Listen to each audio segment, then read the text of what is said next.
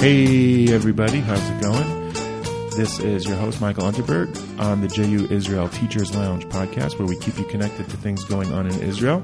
I am here, as always, which officially we're allowed to say, with my co host, Alan Goldman. How's it going, Alan? Going great, Mike.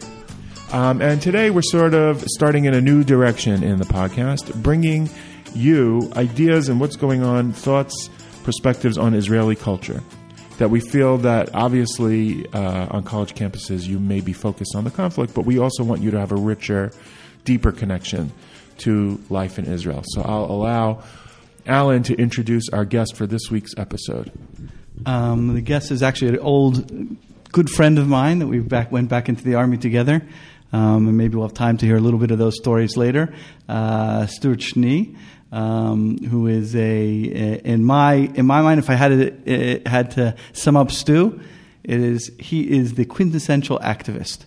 Um, he's a real uh, doer in life, and particularly one of the things he does, he has his own um, company. He's a PR uh, company for really uh, getting people to do what the Jewish people are known for, the people of the book, to um, to really get uh, good books out there for people to, to read and, and, engage with. And we thought it would be a good week for, for Stu to come on the show because um, this week is Shavua Sefer in Israel, or Book Week, which is a, a pretty big chagiga, pretty big holiday in Israel. Um, I remember it from uh, uh, ever since I've been here that it's a, a big festival in June. Um, and we thought maybe it was a good way into learning a little bit a different side of Israel than just the hardcore politics that we usually talk about or big picture Zionism or the things we mull around in our heads. Um, that this may be a, a kind of a, a, different perspective on Israel for you. Uh, so, Stu, how are you doing? Good. I'm happy to be here. And um, it's true. I have a PR office, and I focus a lot on books, authors, publishers, and Shavua Sefer is a pretty important week. It's actually in many ways a month in Israel now, like everything commercial, um, because it's the time when more books are sold in Israel than any other time of the year, the June, whereas like in North America, fall is the biggest season. Um, so here, um, it's really uh, the whole month of June. Most bookstores have uh, pretty big. It's not really stores; it's the publishers and the the um, the big chains, which is Steimatzky and Sefarim, they have pretty significant discounts, and, and it's spread. But what's interesting, I think, is um, not only the here and now, but I looked, I did a little research into Shavua Sefer because we take it. What is it exactly? If you've never been here during Shavua Sefer, you don't really know what it is. Right. So just like if you were visiting Israel right now and you were to walk into one of the three big cities, which would be Haifa. Well, actually, Haifa is a little bit different. You might see the same things, but for those of us in publishing, we know that Haifa is the most. It's sponsored mostly by the actual book chains, whereas other cities it's sponsored by the you know the government pays a lot of money towards it. Um, what you would see um, is um, rows and rows of booths set up with tons of books, not just a few, but tons. In, in like public areas? Yeah, yeah. It's always going to be in a big park or a plaza or something. Um, and um, the big cities, really Tel Aviv and Jerusalem are the biggest ones. Um, there are there are other cities that have them, and um, although this year that was a big controversy because the the Ministry of Culture cut its budget of 150,000 shekels, excuse me, 150,000, 150 million shekels, and this is the first year since 1999 that it's not going to be in what we in, here in Israel we call periphery, which is like you know, um, you go to a small city and you go to a small city in Israel and you see. You know, at some local school gym or something, or out in the schoolyard, they'll have a small fair. Someone who maybe, you know, the local government might be putting money towards that. But what you'll see at the, the, typical book fairs, it's in the evening. It starts usually as the sun's going down. Um, people come out in big, big numbers, and all of the serious publishing houses, like Yediot Ahronot, um, you know, you name it, they're there. But also um, the more academic ones, like you know uh, Shazar and Bialik, and uh, you know. Eh, you know, it's, it is a Jewish country, so books are pretty important here, and there's a lot of research institutes, et cetera, et cetera. So anybody who could afford to have a booth and knows that financially it'll be worth it, they'll, they'll get one. What happens at these booths is you usually have, you know, kids, uh, college kids, whatever, hired, and there's like one or two people from the main office there sent. And then a big thing is, especially with kids authors, is they'll have authors come and sign books You know, so they're sort of, and in certain places that that has like been a, a long-standing tradition, especially with children's authors. It's like get to know your get to know your audience, and it's very sweet. You know, especially in today's world where everything's like online and you know there's no personal connection. What's interesting is that this has been going on for a very long time. It's almost um, it's almost hundred years. It's actually 101 years. It started. Yeah, nobody, most people don't know these things. I figured it was some modern marketing thing. I didn't realize it was such an old. You know, it is that, but it's a lot more. But it, you see, I think the thing is that's the glory of capitalism. It can be two things at once. You know, um, it was started though. Really, I mean, it was always commercial. You know, it really was. It was done by people who were. By the way, I think if we're going to write a book that's a biography of Alan Goldman, we could name it "The Glory of Capitalism" because. well, of course, yeah, of course, because he is that type. Yeah. Um, so it started in 1926. It was on the first day of Chol Hamoed Pesach. So that's like everybody made their seder. They had first day of Chag, and then the second day, which is you know when people can go out and spend money and travel and this and that. So it happened in Tel Aviv, and it was called Yom HaSefer HaIvri because it was one day, and it was on Sderot Rothschild which is still there. Wow. And alongside, you know, so, you know, I read some of the newspaper, I looked it up. Just think about it in terms of scale. Like today, it's in Kikar Rabin, uh, Rabin Square, and it's this huge, it's, it's so much fun. And like you think about this little one day thing along Rothschild Street. True, but it was a. You know what? I, I think you know if you if you were talking like on the Richter scale of impact, it could have been it was bigger in 1926 because it was such a big thing. Remember, the Yishuv, the, the Jewish population here was very small then, and they were all like you know you say in Hebrew miguyasim, like they were all like part of the cause. You know, today when a suburban couple says to their kids, "Come on, you know, we're going to the book fair," it's more like, and we're not buying ice cream, and you can each choose two books. You know back then it was like the cause, you know, the Zionist movement. And if you read, and it's really interesting to read, I looked at Because when you say the cause, do you mean because we want to economically support the growth of book publishing in our country, or the cause of we're building a Zionist culture, or, or where we exchange ideas, all the above? All of the above, 100%. And it's, and it's explicit. In other words, it's not my hunch. If you go back and read articles, and I did from the 1920s, um, you see that the way it was written was like, first of all, a tremendous amount of pride. Like, look, we've, you know, in 1926, they were like, look, we've made it. You know, like, if we're doing this, right? So, first of all, there was the economic side, like the publishing, um, the manufacturing association, whatever it was called, you know, uh, hitachduta, whatever, you know. And then there was the sense of pushing pushing Hebrew, you know, the Hebrew language, and well, that, that's part of it. Isn't it Shavua Sefer Ivri, like the Hebrew? It's still called that, I think. And the the idea is if you have a book in economics in Hebrew in the 1920s, like that's crazy. A, a, cook a cookbook in Hebrew in the 1920s is an amazing national accomplishment. Yeah, and you know, I did a little search here online just to see like what are the big you know uh, recommended books for this Shavua Sefer, and like I personally always find it a little bit disappointing when it's like sometimes they have these books from abroad, but they're in Hebrew, so they count, you know. But like, no, no, like I'm not here to judge. Like people should read. I think it's better to read books than not read books. So I don't really care what you're reading, as long as you're reading. But so it started out like that, and alongside, and I think this is really what they call in Hebrew pikanti. You know, it's just an interesting piece of information. They had concerts, and they had what they call a neshef. You know, they had a ball, like a dancing. You know, because that was like then it meant you were really celebrating and they and, and they had I think like the police band played or something. It was like they had like the Philharmonic. You know, it was like a really big big deal. Well, no, the Jews had police force. I think we, you know, it was, but um, and that kept and that continued until 1958. Actually, it was um, it was they had similar events. It wasn't official, so it was all like you know, sort of in the same genre around the country. It feels like when I was a kid growing up in Brooklyn, we had we had block parties where we would close off our block and everybody would sort of potluck food and we'd have you'd hire like a carnival thing. Like it's very it's a block in a city in Brooklyn, you know, in one street in Brooklyn, but so it would be small scale, but everybody would come and it was so exciting. So I think in many ways that's what it was like here. Like I lived here as a kid in the 70s in Jerusalem in Motzei Shabbat on Saturday night. You know, it was like the whole city went out to King George Street. There was like three ice cream places, and it was like and I remember being an American kid, like it was just astounding to me, like this like idea of this like public, you know, biyachad, you know, like everybody's together. Now it's just the country's too big for that. I think you know some people go to the mall, some people stay at home and watch whatever. So you know, and people eat out a lot now, and you know, it's like a different it's a different vibe. But in 1959, in May, which was the 10th anniversary of the State of Israel, actually it was 58, excuse me.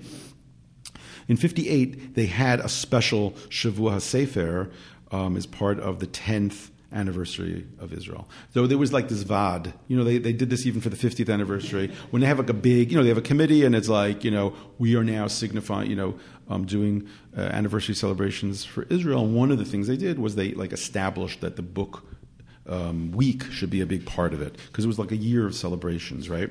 So is, it, is there any connection to Shavuot, the holiday of Shavuot, where we get the Sefer Torah? Shavua, Shavuot, I guess maybe the word. No, thinking, uh, you know, people, the book, the, our book is the Torah, and it's in June, which usually is around. Uh, so that's a good vort, but like it started. it started in May. So if you and it was during Chol Hamoed Pesach. So I mean, I guess it was yeah, yeah. I mean, there are people who say that Pesach to Shavuot is one long Chol Hamoed. So I guess you could learn it up that way if you really want to be.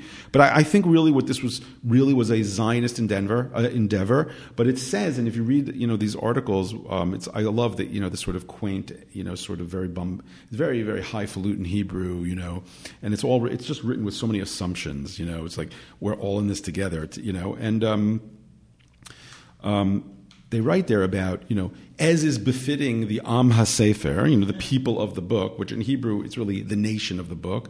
It's a little bit larger sounding. Um, so they were like seeing this book fair. Isn't that funny, by the way, as an aside, that in English, whenever it's Am Yisrael, we always translate it as the people of Israel and not the Jewish nation? I don't know what's up with that. Don't we usually translate Goy as nation?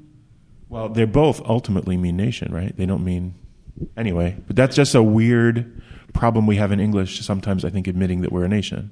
It'd be interesting to see how they say it in other languages too. Yeah. But um, um, so it's moved. It's moved locations numerous times. Actually, there was a time in uh, like when I first came to Israel, it was you know the Flash Cube building next to what used to be the Plaza Hotel. Uh, oh. Yeah, that was where it was. And you know when I when I first came to Israel, this was like you know it was just huge. And it, when did you come to Israel? I came in the '80s, but like. Um, you know, there was just a lot less entertainment things here, and that TV really wasn't such a great thing here. It was like, and it was like only a few hours a night. It was black and white. Like, who wanted to even see it? It's like thanks, but no thanks. So, like a book fair was like. Really in the '80s, you didn't want to watch old All in the Family reruns and Israeli, yeah, Alf, yeah. No, the short answer would be no. I did not want.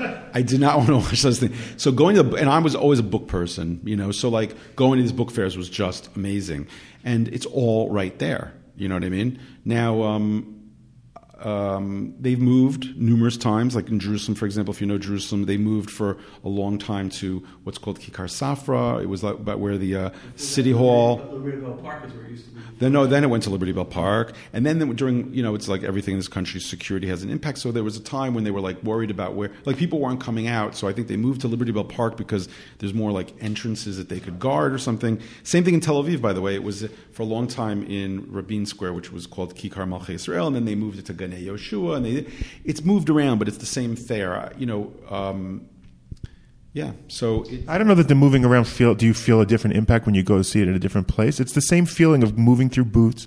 So many oh, different people. It's fun people watching, and then you go to the booths and you schmooze with the people about the different books, and you're just so interesting to see what's been published. Yeah, for sure. And and if you, especially when when it first started out, I think you know I remember knowing what books I wanted to see and get, and like because you know I didn't work in publishing so much then, so I actually had to buy every book I read, and you know, you're like, okay, you're like, this is it. Let's get these books, you know, and um, so that, that, it's great. And you just walk around, and I would sometimes go more than one day because it's just like there's just too much to look and see and whatever. It's like by the end you're just wiped out. Like I don't want to see another book. But next day you come back and you're like, you know, you're like looking for more.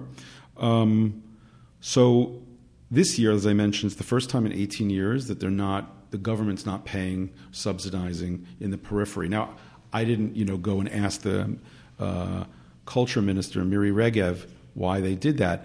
Knowing who she is and the fact that she comes from the periphery leads me to believe that there's other re- there's other reasons uh, that are probably worth considering. Like, I don't think she came in and was like, "Who cares about people in the periphery?" So, by periphery, what you mean is not the Jerusalem, Tel Aviv strip down the middle. You mean the north and the south of Israel, like the Negev and the Galil. Exactly. Here in Beit Shemesh, for example, you know that kind of thing. So, um, they cut the budget, but I think part of it is because reading between the lines of an article that I read, was they, You can conjecture. Alan and I talk do this podcast every week, and we have no idea what we're talking about. We're, teach, we're teachers. We just make. Yeah, we get to just plopple silliness all the time. That's our. you're teachers and you're like doing media, so it's like the worst of the both.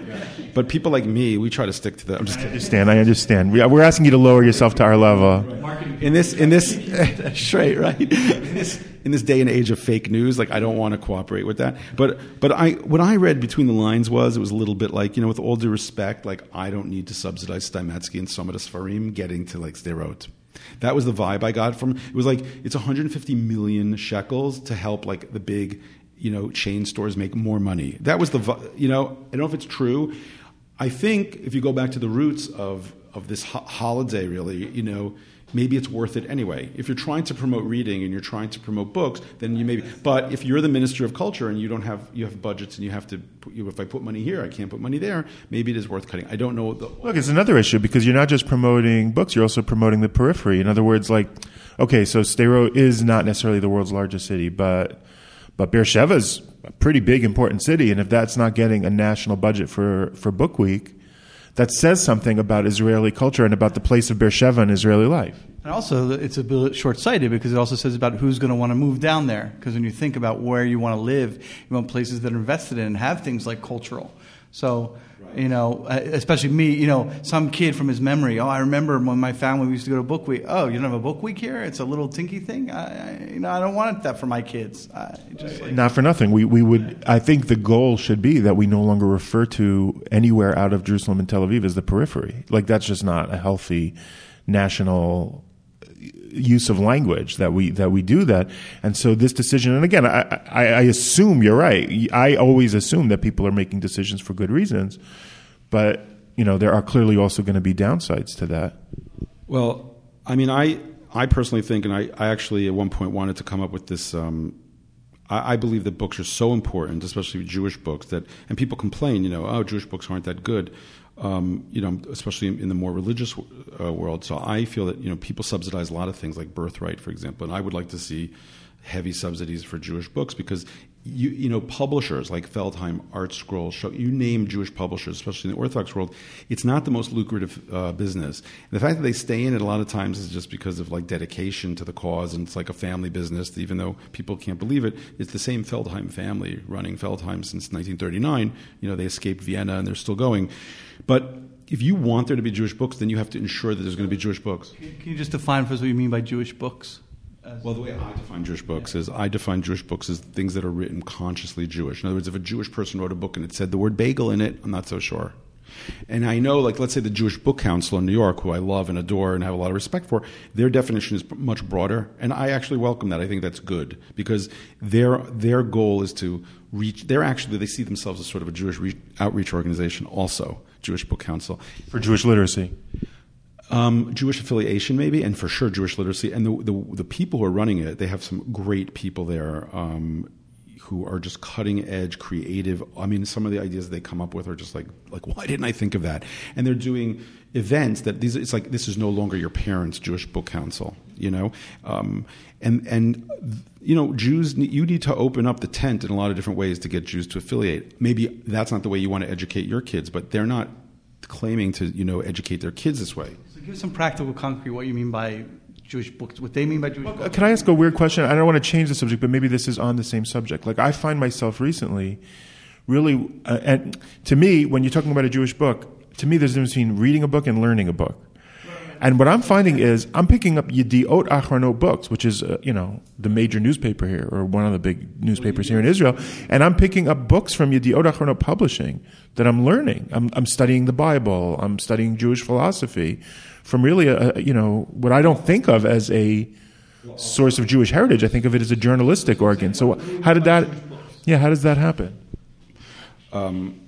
Well, so I don't. I think it's dangerous or unhelpful to just like have a closed definition. But I think, I think you know, they uh, what was it? Uh, Supreme Court Justice Warren was talking about something, and he said, you know, I don't know how to define it, but when I see it, I know it. And so for me, um, let's start from the easiest. You know, things that are written He wasn't talking about anything as beautiful as Jewish books. I don't think he's doing different kind of books. I think. uh, or movies. And um, he, but I would say things that are specifically based on the Torah or all of the commentaries of the Torah, the written Torah, the oral Torah, all the commentators from all generations. That's easy. now, let- that's, okay, and that's what people, a lot of people in my business would say. That's Sfarim, Sfarim. You know, those are Jewish books, and that's like a cinch. That's easy. It's funny, but colloquially, that, that that's how we say it. Like, oh, that's a sefer. To me, doesn't mean it means it means it's Torah related as opposed to Judaism or Jewish history or heritage related necessarily. Right. So it's a shorthand way of just like, okay, so now we've just like cut out, not cut out, but we those are they're in. They for sure made it in. They're in like Flynn.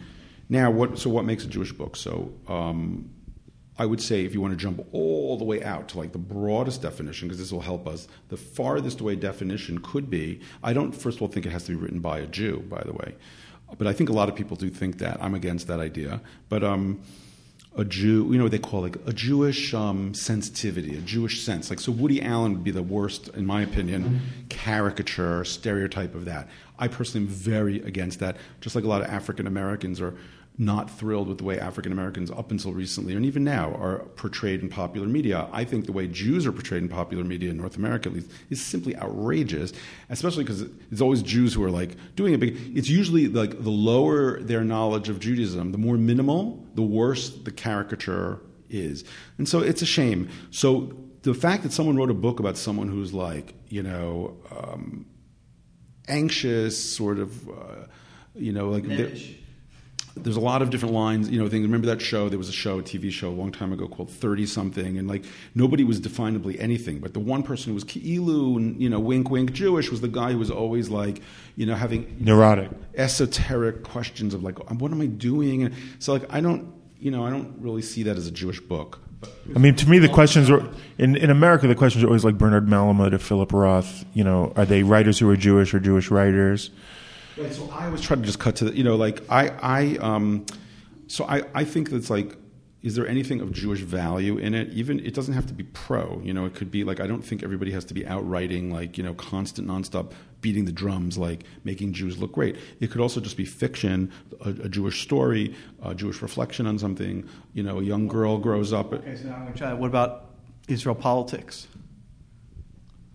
Okay, so I think that there's people. I think, look, it's very easy. For me, it's easy because I would say, you know, we, we kind of, I mean, maybe the borders have expanded over the years, but like, you know, we kind of know that there's what, what, what you might call recognizing uh, the sovereignty of the Jewish people in the state of Israel. Whether you're left wing or right wing, we could, you know, argue as long as you're in that tent. And then there's people like Ilan Pappé or others who write history where they basically, they either lie or they, they have certain assumptions. Like Israel, like a, Zionist book, like uh, Herzl's Jewish State, right? That's Jewish book. Yeah, I might not agree with it, but it doesn't matter. Yeah. And by the way, Ilan Pappé, I mean, if you can show me a historian who's like anti Zionist but bases his or her footnotes and everything on legitimate sources, I might not like it, but I guess it's in. Like, you know, so I think it's a book who, that deals with something Jewish, but it could be Jewish food, it could be Jewish music, it could be Jewish holidays, and it's it could be just a Jewish Jewish life, you know. And I and I personally am not one to like I'm not so into this sort of like you're in and you're out because I even though I I could see where that is satisfying and also sometimes necessary. Like if you have a budget and you don't want to put too much money, but like in general, it doesn't usually lead to anything positive. Like so now we're going to sit around and argue about which books. Like you know, my It's a fun Talmudic argument, but it doesn't really make Jew- Jewish life or Israeli life any better. right, you know, and I and I yeah, exactly. So basically, if, if I can get at what you're saying here, because a, a Jewish book would be something that deals with uh, Jewish life in any kind of perspective, in any right meaningful way, which would be cultural, political, historical, religious, like all the different different categories. So now that we've decided that answering Alan's question isn't important or helpful, I want to go back to my Yedidi question, which is why are they? I, I think they're really publishing Torah books. Well, why? I'll tell you. I mean, I've had the. I, to me, it's a schut to work with Yediot Sfarim. They're really leaders here in Israel. The Like like at a how do you say it? Uh, school in English. Uh, It was, it's a, tr- it was a great pleasure and an honor to work with them. I, I worked on a big uh, book launch in the fall with them recently, and through that, got to meet people that usually you just read about in the paper. I mean, you know, you could live your whole life and not know who these people are, but if you work in publishing, these are the people. And so, some of the go ahead, geek out. Drop names. um, well, you know, if I leave, if I say one name, I'm going to leave out another name. But like, you know, people like uh, Ruti Ben Ari, who is like, I think her business card says something like project manager there or something, which is like a joke because like the woman is.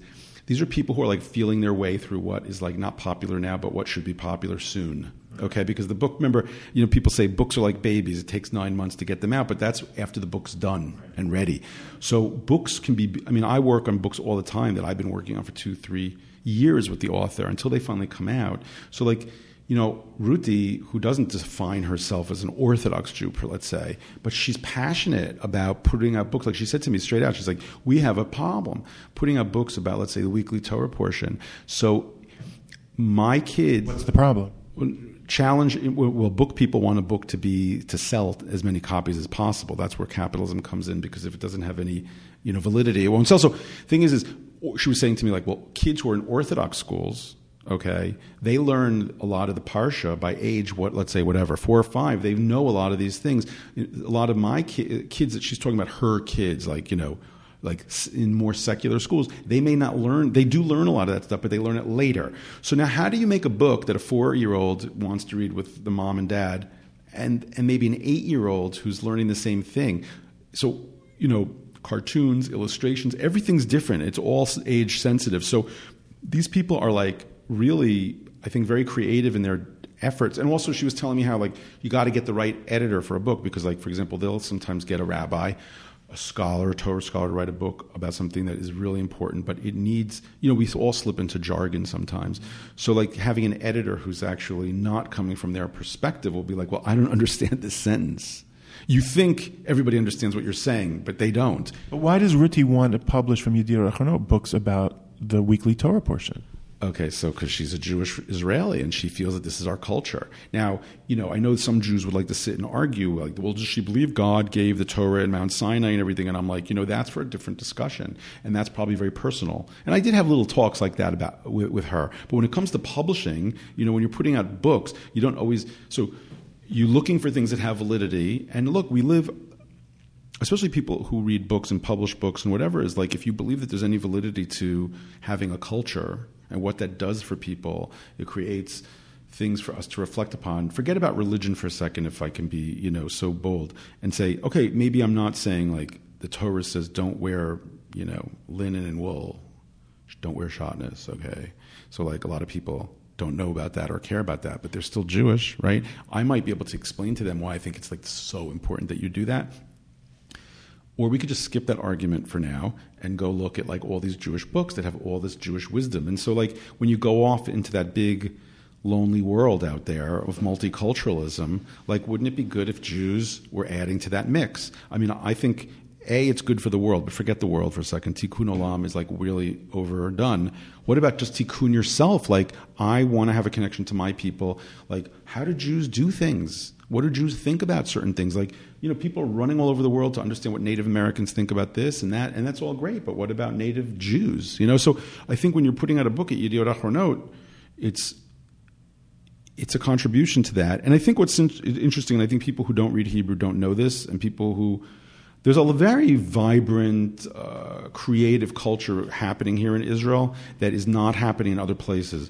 And you got you know you hear it in Jewish music, for example, like you know like most traditional Jewish music, like if you listen to it outside of Israel, it's usually just repetition of Torah verses or something, and like the music may be faster, slower, hard rock, soft rock, but it's the same words. And then you have Israelis who come along and they're like, well, it does have some Torah verses, but it also has their own personal reflections, and it's like if you're asking me, that's sort of like the great you know the Middle Ages Jewish poets who wrote things. I'm not saying it all has the same Jewish you know, validity is like Ibn Ezra or something, okay? Stam a guy who lives in Tel Aviv and writes. But let's say there's people who really do reflect, you know, and they, they have, let's say, Torah or other books of our commentaries and classics informing their writing. So is that not Jewish creativity? It is. The problem is, is unfortunately, and I, really, I mean it, a lot of Jews today just don't know enough to follow that. But if you do speak Hebrew and you can follow what's going on, you go to a serious newspaper like Makor Rishon, they have a great book review section, or Haaretz for, you know, put their politics aside. I mean, when it comes to books,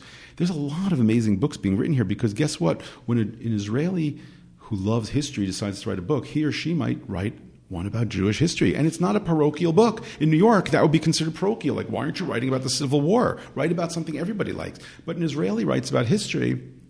So he or she might be writing about something very specific that happened or whatever. So there's a lot going on here, and I think that Yediot Achronot, and this is the, this is why I think capitalism is so important, is that there's money to be made. In other words, like they don't put out books because they think you know you should read this book. It's the Torah portion of the week, and you really better get serious. It's more like there's obviously people who want this. We better feed this hunger, and we better do it because our comp- comp- competitors are going to do it if we don't. And we better get the best rabbis and women teachers out there so that when the next round of books come out, people buy our books and not those books. And so that I think is something that's happening here that is not, ha- and it doesn't mean that there's not Jewish creativity happening. If you go to Lakewood or you go to other places in America, there are Torah books coming out that have great stuff, but it's not being done in the same uh, hekef or the same uh, uh, broadness. Do you, do you think that the modern cultural Zionist. Uh, it's not always Zionist. I mean, I just think, like, and you see this with the Razel brothers or other people with music. Like, I don't know if they're thinking, I'm going to put out a Zionist song. To me, that, to me, that's Zionist. Modern. whether they realize it or not, it's a fulfillment of, let's say, Ahad Ha'am's picture of what of what uh, the state would do. I don't mean rah rah Israel Zionist. I mean, it's. No, part I don't, I don't mean either. I'll tell you why. Because well, and, and it's fine because you work in education, so you have to define it and you have to, you know. But like the fact is, is most people who are doing these things are not thinking about Zionism. They're just thinking about, and that's where I think something like capitalism is cool because it's like they don't have to think about Zionism. They have to think about what are people wanting. What I think is interesting is some of the biggest bestsellers in Israel are these Jewish books. Some of the biggest songs are these quote unquote What books are big sellers in Jewish that you're talking about? Well, the one, the Rav Lichtenstein Mevakshe Panecha, they even translated to English. No, no, no, not in the Frum World. It's been translated to English. It's a huge bestseller in Israel. An interview with uh, really sort of like a. By the way, I'm hearing lots of uh, uh, commercials for Micha Goodman's new book. Um, it's- I mean, on, on, not on uh, Kol Chai, not on the religious radio stations, the regular new Kan stations. Right. So, uh, you know, interviewing, you know, intellectual religious people about life in Israel or uh, intellectual books about Jewish classic rabbinic sources like Micha Goodman is publishing are very popular. To me, one of the signs that you know a book is super popular is that it's been translated to English, so they think there's going to be an audience beyond even the Israeli public. Although I do agree with Stewart's point that a lack of Hebrew language literacy means that you're going to be to a certain ex- a lot of this stuff's going to be inaccessible to you which is tragic which is tragic because it's so exciting it's so vibrant and alive in a way that we really haven't had in such a long time Yeah. Which really, which really goes back to Hillel Halkin's article that I think we spoke about on the podcast. But if we haven't, we've been, if we haven't spoken about, we've been speaking about it a while, which is that the disconnect between diaspora Jewry and and, uh, and Israeli Jewry, you could say one of the big disconnects is language. Um, is that the certainly it, it goes both ways, but certainly for in the topic here, a diaspora Jewry that cannot link into real modern Hebrew is missing a lot of what Israel's about. Um, And there, there was actually a big piece on that in, I think, Commentary Magazine last year. And I think it's really important for us to not, um, you know, sort of admonish people, but rather to encourage, because the more Hebrew you learn, like you really are going to tune into this. I'm against, even though I live here and I chose to live here, whatever, I, I'm against the whole sort of disparaging diaspora life. But the fact is, is like it or not, there's a lot happening here that Israeli Jews can partake in what is coming out of the United States. Not that they would choose to, because if if books from the United States come here, it's usually not Jewish books. Mm-hmm. You know, it's like a bestseller, it's a mystery, it's a cookbook, okay? Israelis read a lot in the original language. But if you want something that's contributing to the Jewish discussion, it's usually going to come out of Israel. It'll often be in Hebrew, so you're missing out. And that's a shame. You know, it's a, it's it's a real shame. So back to the whole Yediot Sfarim and all the other great Israeli publishers. I just want to add one more thing to your point about not disparaging. To me, it's also not an issue of not disparaging. To me, there's this sense of overwhelming. I see this with my students, and I feel it myself sometimes. Like you say, it's unbelievable. Let's forget books for a second. Your point about music. There's unbelievably creative Jewish Israeli music coming out. And for me, it's actually easier to read a book in Hebrew than to listen to Israeli music in Hebrew. I find getting the lyrics difficult. Well, everybody has a different gift with language. I'm, I'm thank God. Like you know, I, I, took honors Spanish and I studied it through university, and I was fluent in that. And then I like basically threw it out La Ventana to like get my Hebrew up to snuff. But not everybody's blessed with that. It's true. I think most people. So when we hear uh, us not language people, as I say in my broken English sentence, us not language people find the, those things. But there's always something you can do. Like like what I'll do is I'll find songs in online that have the lyrics translated. Sometimes I, I can just read it off the site, or sometimes even YouTube. There'll be videos that do in real time. Back in the day when movies were a big thing, you know, when people go to the movies, so they always had Hebrew subtitles because, like, I, I guess they did it because of deaf people or something. So, and it's super, super, super helpful to learning Hebrew is to read it. So my my thing. So there's always some cultural next step you can take. You don't have to suddenly become a PhD in Israeli culture. There's always some next step. Exactly. There's always something you can do. I'll never forget like the first full Hebrew story I read, and actually it was after I'd gone back to, from Israel to the States to finish college, and it was like this Hebrew class that I took to like as a desperate effort to keep connected to Hebrew, and they handed out this story, and I remember I was like, I actually could read it, and I understood it. I mean, I had to look up words in dictionary, whatever, but it was the sense of achievement was tremendous. Now I still, when I run home to read a book, I don't usually read in Hebrew. I'm still kind of lazy, but I will read in Hebrew, and you know what? Hebrew's different than English. It's a beautiful language, and it's different, and you need to just so the enemy, I always say this: the enemy of good is excellent. The enemy of getting anything done is, you know, excellent. Perfection is the enemy of the good. Don't worry about being perfect. Just just find something new to try that you will enjoy. So kids' books are a great way to start. There's lots of ways if you want to learn Hebrew. So I would say that I have a friend who read through the Harry Potter books in Hebrew because he knew them really well. So reading them in Hebrew made it a kind of a fun new way to experience.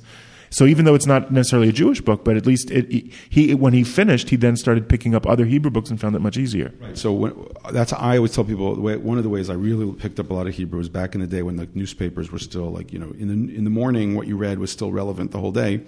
So I would like read the Jerusalem Post and know the headlines. And then if you listen to you know um, Kol Yisrael every hour and half hour, you know they basically re- regurgitate those same headlines. So you know you have about like 12 times or 24 times or right. and so by the end of the day like believe me i knew what like you know masao matan was. And um, you know those words and, and you know so i would listen the radio helped a lot. And um, but yeah, so I think if you think about it, Shavua Sefer in many ways is a tremendous victory because those people back in 1926, if you ever told them that most, I mean, we're talking about tens of thousands of people who go to buy books. They're just going to buy books because of the discount. They're not thinking like, oh, I'm going to celebrate the victory of the Hebrew language. That's not at all what it is. They're, they're going because they have to get their kids books. And that's why June is such a big time for you know Jewish books. And I wanted to say one uh, other thing. I think that there's a lot of Jewish book sales in America now. Um, like for example, I know a lot of Jewish book publishers like Feldheim and ArtScroll have big sales in June. Where do you th- where do you think they got that from? They call it Book Week. Well, that's for sure. That's 100% the case. And I could do a whole, you know, I believe very strongly that like a lot of Jewish media today is influenced by Israel. The head offices are here. The most popular Jewish magazines that are selling in the United States on newsstands in places like Brooklyn are really published by people here. So it's very, very interesting. And um, I mean that kind of thing. Um, I mean, even like Ami is more Brooklyn, and you know, but there's but there's a lot of the writers are, are here. Uh, same thing with again, this is more in the Orthodox media, but not only because look at Times of Israel or Haaretz.com. I, you could talk to them, but a huge percentage of their readers are abroad. So who's who's doing? And look at Tablet, which is why they have English, Tablet and Mosaic. Right. So Tablet's really out of New York. I mean, and I think Tablet. I mean, you know, I, I have to be I have to love all the media because I so much of my business. But I, Tablet is, a, is personally a favorite. it's a I, I, love Tablet. I can say I miss the Jewish Review of Books, which is out of Cleveland, which is just a great journal. I really love it. Yeah, it's great. And what, you know what Alana Newhouse has done to Tablet is something that I think that you know it'll never be the same when she decides finally to, you know, and I hope she doesn't for many, many years, but if she ever retires or goes to do something else, like it was a, it was a time, you know, it's like a, a place and time of like creative Jewish writing that is just, and also podcasts and everything that is just so cutting edge. And like that's really what it should be. Media should not be regurgitating the same old garbage. Because like once when I was in college, I remember some shaliach brought a Jewish newspaper with a black magic marker and crossed out every article that had to do with the Holocaust, obituaries, or fundraising for Israel. And there was almost nothing in the newspaper. And so it was like if you live in Philadelphia or a suburb of New York, and like your Jewish newspaper is basically just that. So where's the creativity? So that's where something like Tablet comes along and is just like, actually, there can be a lot of Jewish creativity coming out of the United States, and it's not all Israel oriented. Far from it. And I'm I'm a big fan of that because this whole thing of like if you're not talking about Israel, you're not like people don't make aliyah out of guilt; they do it out of Jewish identity. So the more you're you know promoting that, that's great. Um, so I, yes, I think there's a lot happening in Jewish publishing that's exciting. I think a lot of it really is influenced from Israel. Um, you know, when I promote books, that's what I do. uh, You know, professionally, I, I, I do book publicity, and so. Things are very different than they were when I started. Because when I started in the field, it was like you know we have like book launches and you have like embargo. You like you embargo the the press release until a certain date and all that stuff. Today you can't do that, and you don't need to because like to say that there's like an Israel launch and an America launch, it's a little bit of like it's an artificial thing now. The only reason, the only reason there might be a separate launch is because the boat is a little late in getting to New York with the books, because a lot of the books are published here. But we try our hardest to just release the books all at once because it's, you know if I get a press release and a review and an interview in Times of Israel about a book and it's not in New York now, what have I done? I want people to be able to click on Amazon and go and buy the book, and of course go to the independent bookstores and be able to buy it. So my goal is to not have like separate because there isn't separate media today. There just isn't. And I don't think a lot of people are even thinking about it. Like people are just like, I read what's interesting. Not like I read my local paper and I only read this and I only, you know what I mean? So, um, yeah, so it's, it's, it's fascinating, exciting stuff. What I think is really cool is how certain things just last. So the Jewish, you know, this idea of Shavua HaSefer, which, yeah, and now they have Shavua HaSefer HaTorani, right, which is really religious books um, which is also a big thing after Pesach here in Israel during uh, the yeshiva vacation. They have um, also. Did that evolve at all from the Mossad HaRav Kook sale, that, that, that particular publisher? Yeah, exactly. And it's like it's spread. So that's a great time. Like if you're going to, like, I need to buy a set of like uh, Rambam or whatever, like the, the, the discounts are dramatic. Dramatic. Now, I. I would wonder. I think probably they might give some of the big discounts now again. Look, sales are just a, big part of publishing, and you know, I've I've had clients where they're just like, I don't want to discount my books. So we're like, okay, so don't. But like, you're not going to sell them. It's it's it's it's painful, you know. Um, but I think I would encourage everybody. It's hard to say this because I know what it sounds. You know, always want to save money. You know, but like, if you want there to be good Jewish media or Jewish books, you you have to buy them because it's money, or if you're wealthy or if you're a foundation, I would really encourage you to consider funding books, and which is a big thing now in the Orthodox world. A lot of books, if you look, there's like a sponsor, you know, and um, because just like they did in the Renaissance when people paid for artists, you know, if you want this stuff, you got to pay for it. There's just no way around it. You know? So, you, so wealthy people can be Jewish Medicis in the new in the new Jewish Renaissance, which is the modern state of Israel. They are. They are doing this. And I would just say that, you know, you could talk to people who are very involved in Jewish philanthropy. It's, it's a kind of unfortunate thing, you know.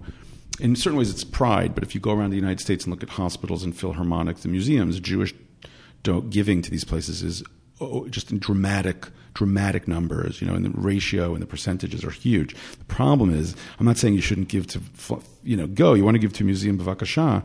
The problem is, is what about the Jewish causes? So, you know, people are worried about that. Um, but ultimately, and I say this all the time, and I think non Jewish uh, book people feel the same way in a way. We feel like we're fighting the good fight for civilization because, you know, if you read a book and it's well edited, which is, of course, a key to a good book, that means the ideas are being expressed in a um, you know a coherent way. You might actually think coherently, and if you think coherently, you might be able to make an argument. And you know if you if you can make an argument, you might actually be able to have like an opinion about something that's not just based on the latest thing you saw on Facebook. And then a lot of the garbage that we see on especially social media, you know, people are so what, why you know you you guys are very into this whole Hasbara thing. Like, why is it a problem? Like, why, no, we're not. But that's a whole other thing. Yeah. So I take I take that back in this st- edit and re- just review that. Re- but like people are like, there's no context. You know, people just get up there and they're like, Israel's doing this and Israel's doing that, and it's like. You're right. There is no context because nobody reads books anymore. So the thing is, everybody's expressing themselves in tweets. Sad, or sad, or yeah, or you know, or or great, which whichever. So I, I think that that's a real shame, and um, you know, the Jewish approach has always been to read and to argue about the books, and that's our Talmudic tradition, which I think is vital. And I think it's a mistake to think that like you know the Talmudic sensitivity will like trickle down into our other books, and it's good enough to just read other books. I would say no, do both. Learn Talmud, learn Gemara, learn what it means to analyze words and meanings, and to actually have clarity on a text, and then have someone else come along and show you how you're completely wrong and then you're both wrong, and then you're both right, and then like you know, and then you have to take lunch break because you're just so exhausted. And yeah, read other books too: Jewish cookbooks, Jewish travel books, Jewish history, whatever. You know, it's all there. So I'm very pro books, as you can tell. And uh, well, this is the right week for it. And I'll tell you what, what's interesting to me as as somebody, if you love Jewish heritage for various reasons, we don't have a rich heritage in visual arts or sculpture or painting or things like that, which you can explore in so many national cultures. Our national culture, if you want to see our cultural legacy, it's in books. It's portable. And I guess you could argue that one of the reasons why we are people of the book is because when they kicked us out of all the Shtetl or wherever, what can you take with us except your, your education and your Torah learning, you know? And, um, yeah. So Anatevka. Sorry, no.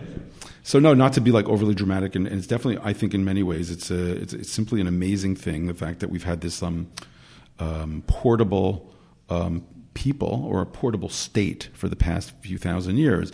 By the way, I think it's still, you know, the state of Israel doesn't like exempt us. I think from Jewish, you know um, uh, knowledge, and I think that's a big mistake. And we went through that. I mean, I wasn't around then, but in the beginning of the state, you know, there's the famous story of the Israeli athletes, I think, that went to America, or they were young diplomats, and they didn't have to. One got called up for an aliyah to the Torah, and he didn't know how to say a bracha, and another one didn't know how to make kiddush, and they started. That's why Israeli diplomats now have to go through. I mean, I'm, I'm assuming most diplomats know this without the course, but the idea that like you know you need to know certain things to be a Jew. You know, that doesn't mean you have to actually believe. You know, if you don't believe the traditional take on it okay, that's your issue. That's you, you know. But um, the idea that Jewish knowledge is important is, is well, in addition to language literacy, there's also cultural literacy, which Israelis have the language thing sewed up because they speak Hebrew, but there's still if you if you're a patriot and you love your people and you love your nation and you love your state, there's still a value to cultural literacy, and I think you're really seeing sort of a renaissance in that in Israel with secular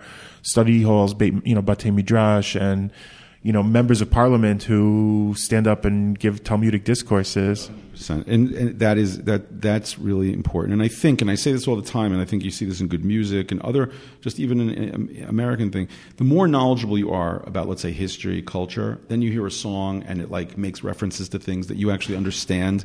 So culture is a good thing because you you you know, you read all the classics of of the United States, whatever those are. I'm not going to, you know, and then you like hear a song that you know reflects on that and quotes it, and it's, all much more um, makes sense. It's more I don't I hate using the word meaningful, but it's like it all makes sense to you. So it's the same thing for someone who grows up speaking Hebrew. By the way, a lot of Arabs who are diplomats here, because we do have them, and judges and newscasters, they have to know a lot about Jewish stuff because to make sense, and actually a lot of Arabs here know a lot about Judaism just by the cultural sort of, you know, givens, you know? Just ask, just ask a cab driver, an Arab cab driver. They know a lot more than your, your diaspora Jew very often. Unfortunately, but I, I think it has to do with both connectivity, that, you know, this is how we connect through things like culture, and authenticity. This is how we know who you who we are. So I think I think we have to wrap up. I could do this for like another three hours, especially since Stuart's like the perfect guest, right? Just I basically don't have to move the mic. I finally have. um, Told you so. You did. I believe, and I believed you so. Uh, Maybe I found a new calling. Yeah, that's right. that's right. You also have a good radio voice, I think. I was told that when I first came on Aliyah, and they because I was interviewed on Kol Yisrael for something about like studying here or something, and they were like, "You have a great radio voice," and I was like, "So now what?" They're like, "Too bad because there's no jobs." I know, but I, I, a have a bad radio voice, and b if somebody said I have a good radio voice, they're just telling me I don't have a good television face. So, ooh, oh, I'm like I'm retroactively insulted. Actually, you know, this would be a better if you could show my face. You know, I'm not I'm not embarrassed, but like, it's all good. It's all good. So yeah, Jewish books. Thank you so much for this opportunity. Um, it's like to talk about this is like talking about you know, candy or the Grateful Dead. It's all good. So um, yeah, I'm very so go and read a Jewish book or an Israeli book. That's the best way you can you can participate. It's not that hard. You just pick something Jewish to read and connect in your own way to Jewish Book Week.